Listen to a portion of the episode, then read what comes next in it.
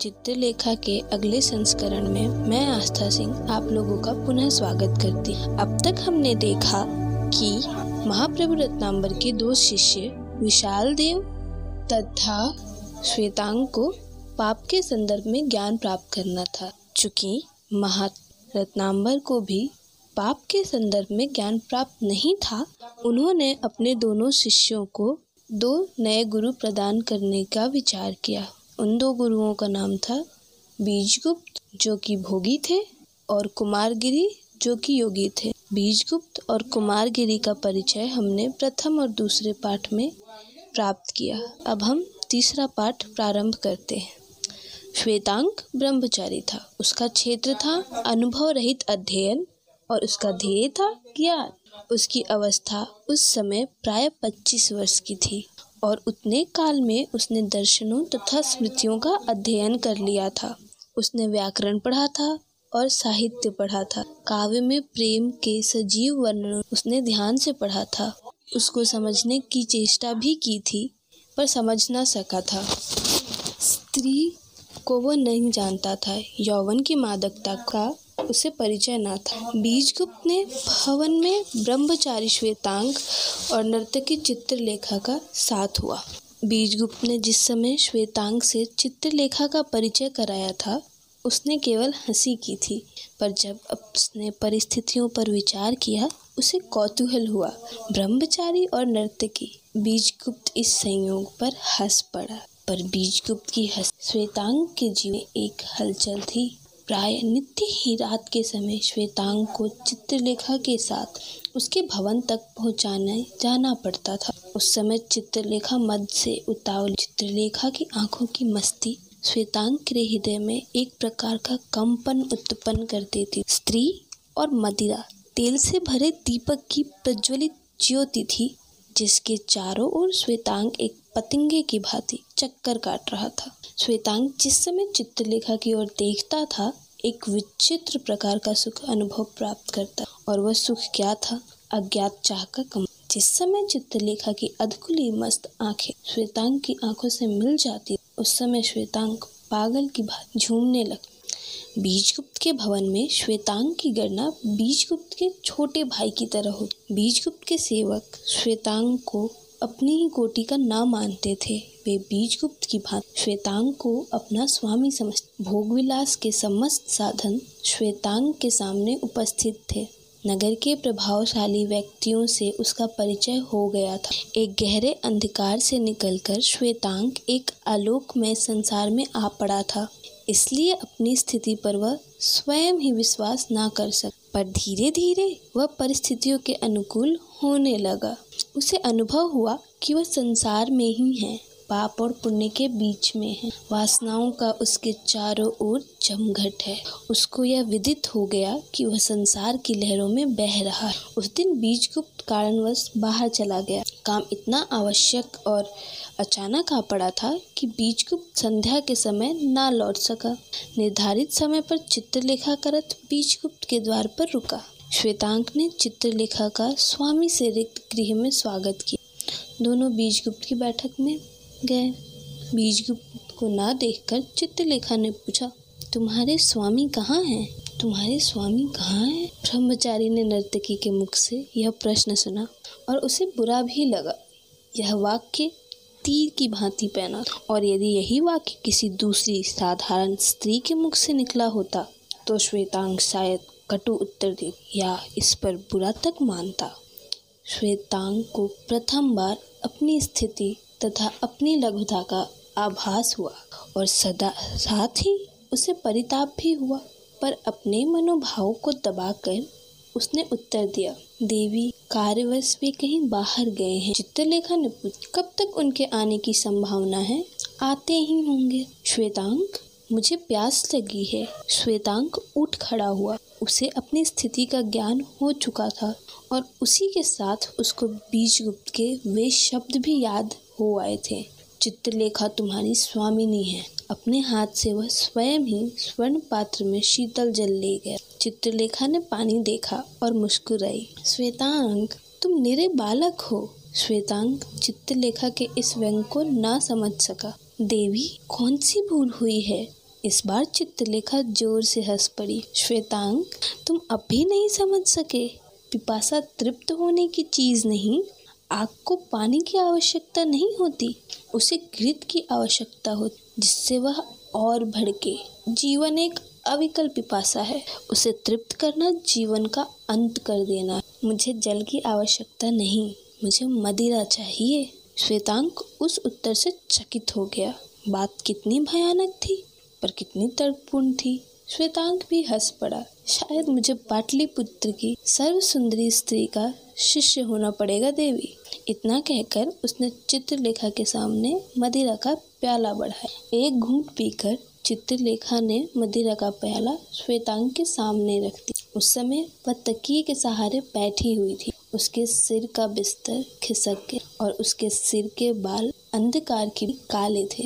बालों से गुथी हुई मोतियों की माला प्रकाश की भांति चमक रही। कितना सुंदर था उसका वेश। श्वेतांक ने कभी ऐसी अनुपम सुंदरी की कल्पना तक न चित्रलेखा का यौवन उन्माद का प्रतिबिंब था। उसके अरुण कपालों पर लाली उसके अधर मंद मुस्कान से भीगे हुए उसकी आँखें हंस रही। श्वेतांक मौन भाव से चित्रलेखा के सौंदर्य को निरख रहा था। चित्रकार चित्रलेखा ने पूछा देखती हूँ श्वेतांक, तुम मदिरा नहीं पीते। ने तुम्हारे सामने मदिरा का पात्र बढ़ा दिया, पर तुम्हारे हाथ इसे मुँह तक ले जाने का साहस नहीं कर सकते। एक प्रश्न पूछ उसका ठीक ठीक उत्तर देना होगा। श्वेतांक ने अपना सिर झुका तुम ब्रह्मचारी रहे हो, और तुम्हारे गुरु ने तुमसे मदिरा पीने का निषेध किया होगा। इसका कारण मैं जानना चाह श्वेतांक ने धीरे से उत्तर दिया। देवी संयम जीवन का एक आवश्यक अंग है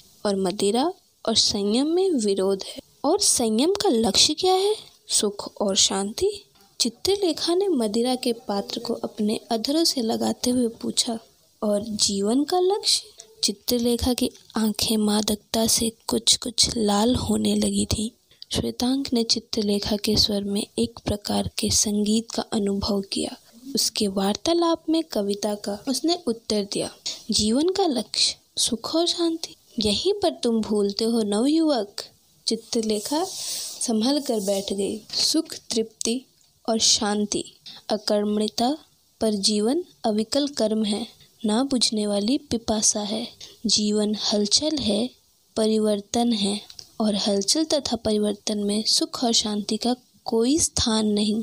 इतना कहकर उसने मदिरा का पात्र श्वेतांग के होठों पर लगा दी श्वेतांग ने एक बार मदिरा के पात्र को हटा देने की सोचा, पर चित्रलेखा की हंसती हुई आँखों में विचित्र जा वह ना तो चित्रलेखा को रोक सका और ना ही अपने आप। मदिरा उसके गले के नीचे उतर गई। इसी समय बीज गुप्त ने पीछे से हँसते हुए कहा, ब्रह्मचारी, आज तुम्हें नर्तकी ने दीक्षा दी है। इसके उपलक्ष्य में मैं चित्रलेखा को बधाई देता हूँ। श्वेतांक, मोह, निद्रा से एकाएक चौंक उठा। बीजगुप्त की हँसी ने उसकी भूल का आभास करा। दिया चित्रलेखा की ओर देखा और फिर बीजगुप्त। इसके बाद उसने अपना मस्तक नीचा कर बीजगुप्त हंसता हुआ वस्त्र बदलने चला। बीजगुप्त के जाने के बाद श्वेतांक ने चित्रलेखा से कहा, देवी, आज तुमने मेरी साधना चूर चूर कर, तुमने यह क्यों किया? तुमने मेरे हृदय में एक ज्वाला प्रज्वलित कर दी। किस लिए? देवी, मेरे जीवन में तुम बवंडर बनकर एकाएक क्यों आ पड़ी? इतना कहते कहते श्वेतांक ने चित्रलेखा का हाथ ज़ोर से पकड़ लिया। चित्रलेखा ने हँसते हुए उत्तर दिया, श्वेतांक, तुम भूलते हो। जिसे तुम साधना कहते हो, वह आत्मा का हनन है। मैंने तुम्हें केवल इतना दिखलाया कि मादकता जीवन का प्रधान अंग है। रही तुम्हारे हृदय में ज्वाला उत्पन्न करने की बात। मैंने तो तुम्हें केवल जीवन का वास्तविक महत्व दिखलाया है। चित्रलेखा एकाएक गंभीर हो गई। उसने श्वेतांग का हाथ झटक दी श्वेतांग, याद कि तुम्हारे जीवन में मेरा आना असंभव है। सब कुछ होते हुए भी मैं अपनी मनोवृत्ति जानती। मैं संसार में केवल एक मनुष्य से प्रेम करती हूँ और वह बीज गुप्त है। कभी इस बात की कल्पना तक ना करना कि मैं तुम्हारे जीवन में आ सकती हूँ। अब तुम जा सकते हो। श्वेतांग का मुख पीला पड़ा। वह एक नर्तकी से हारा ज्ञान में, कर्तव्य में और व्यक्तित्व में। उसने कहा, जो आज्ञा देवी और इतना कहकर अपमानित तथा विजित ब्रह्मचारी द्वार की ओर बढ़ा। चित्रलेखा ने कुछ सोचा और कुछ द्वार के बाहर गए श्वेतांग को उसने पुकारा। श्वेतांग ठहरो, तुमसे कुछ और कहना है। यहाँ लौट आओ। श्वेतांक रुक गया। वह लौटा नहीं। घूमकर उसने उत्तर दिया, देवी, क्या अभी और भत्सना करना शेष है? क्या अपनी आत्मा की निर्बलता का इतना पुरस्कार यथेष्ट नहीं है? देवी, तुम मेरी स्वामिनी हो और साथ साथ मेरे जीवन की। नहीं, क्षमा करना।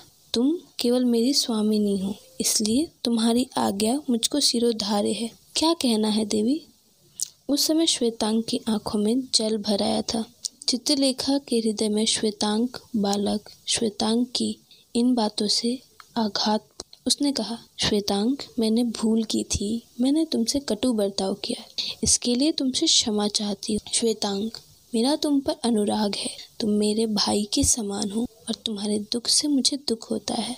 मैं अनजाने में शायद तुम्हारा अपमान भी किया है। इसके लिए मैं तुमसे क्षमा मांगती हूँ।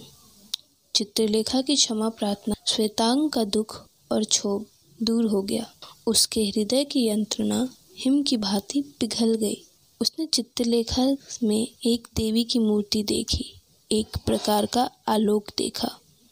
उसकी दृष्टि में अब चित्रलेखा नर्तकी न रह गई। उसे ऐसा अनुभव हुआ कि मानो उसका चित्रलेखा से पारलौकिक संबंध है। उसने कहा देवी, क्षमा याचना की कोई आवश्यकता नहीं। भूल मेरी थी और इस भूल का मुझे दंड मिलना चाहिए था। पर देवी, तुमने मुझे दंड देने की जगह मुझ पर कृपा की है। तुमने मुझे डूबने से बचाकर मुझ पर कितना अनुग्रह किया है या मैं नहीं कह सकता। तुम मुझे क्षमा करना देवी। इतना कहकर श्वेतांग भवन से बाहर चला गया और चित्रलेखा मूर्ति की भांति निश्चल खड़ी रह गई। अनजान में एक अबोध बालक को उसने अपने यौवन की मादकता का शिकार बनाया था। इस पर उसे दुख था। श्वेतांग सीधे बीज गुप्त के पास पहुँचा। पहुँचते ही उसने बीजगुप्त के चरणों पर गिर पड़ा। उसने केवल इतना ही कहा, स्वामी, मुझे दंड दे। बीजगुप्त श्वेतांग के व्यवहार से चौंक उठा। उसने श्वेतांग को उठाकर पूछा, श्वेतांग, क्यों? क्या बात है? श्वेतांग ने भर्राए हुए स्वर में उत्तर दिया स्वामी, मैंने आपके साथ विश्वासघात करने का अपराध किया है। मैं, मैंने उस स्त्री से प्रेम करने का अपराध किया है, जो आपसे प्रेम करती है और जिससे आप प्रेम करते हैं। साथ ही, जो मेरी स्वामिनी है बीज को सब कुछ समझ गया। वह मन ही मन मुस्कुराया। श्वेतांक, तुमने यह कैसे जाना कि वह स्त्री भी मुझसे प्रेम करती है? उसने मुझसे स्वयं ही यह कहा है। श्वेतांक के ऊपर मदिरा का प्रभाव हो गया था। उसने अपने शरीर में एक प्रकार की स्फूर्ति का अनुभव किया। आज मैंने उसके हाथ से मदिरा पीकर अपने संयम को तोड़ दिया और यह इसलिए कि जिस स्त्री से मैं प्रेम करता हूँ, उसके हाथ की मदिरा को मैं अस्वीकार ना कर सका। कृत्रिम गंभीरता धारण करते हुए बीजगुप्त ने कहा, श्वेतांग, यदि वह स्त्री तुमसे यह ना कहती कि वह मुझसे प्रेम करती और यदि वह तुम्हें आत्मसमर्पण करने पर प्रस्तुत हो जाती तो तुम क्या करते?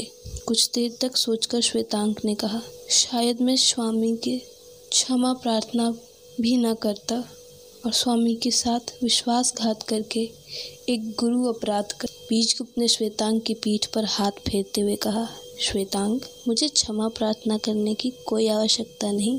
तुमने जो कुछ किया, उसके विपरीत तुम्हारी परिस्थिति में दूसरा मनुष्य नहीं कर सकता। तुमने जो कुछ किया, वह उचित किया और जो कुछ करते, वह भी उचित करते। उसमें तुम्हारा बिल्कुल दोष ना होता। दोष होता केवल परिस्थितियों का, पर मैं तुमसे प्रसन्न हूँ। तुमने अपराध किया, पर तुमने जिसके प्रति अपराध किया था, उससे अपना अपराध कहकर अपने अपराध को धो दिया। तुम मुझसे सत्य बोले और यही तुम्हारे लिए उचित भी था। रही मेरे साथ विश्वासघात करने की बात। वह श्वेतांक, तुम भूलते हो। तुमने अभी संसार में प्रवेश किया है। तुम संसार के अनुभव से रहित हो। न जाने कितनी बार तुम्हें अनुभव की, परीक्षा की कसौटी पर चढ़ना पड़ेगा। उस समय तुम्हें कर्तव्य का विचार रखना पड़ेगा। इच्छाएँ प्रबल रूप धारण करके तुम्हें सताएँगी और तुम्हें उनका दमन करना पड़ेगा। यहीं पर तुम्हारी आत्मशक्ति की परीक्षा होगी। विजय और पराजय का क्षेत्र संसार है, निर्जन ने श्वेतांक रो रहा था, उसने उत्तर दिया, स्वामी ये सब करूँगा, पर इस अपराध का दंड मिलना चाहिए। बीजगुप्त ने श्वेतांग के सिर पर हाथ रखकर कहा रोते क्यों हो? इस अपराध का दंड चाहते हो? पर अपराध तो तुमने किया ही नहीं। फिर दंड कैसा?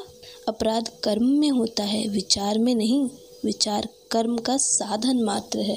पर यदि दंड चाहते हो तो मैं तुम्हें सबसे कठिन दंड दूँगा। वह दंड यह होगा कि तुम्हें नित्य की भांति भविष्य में चित्रलेखा को उसके भवन तक पहुंचाना।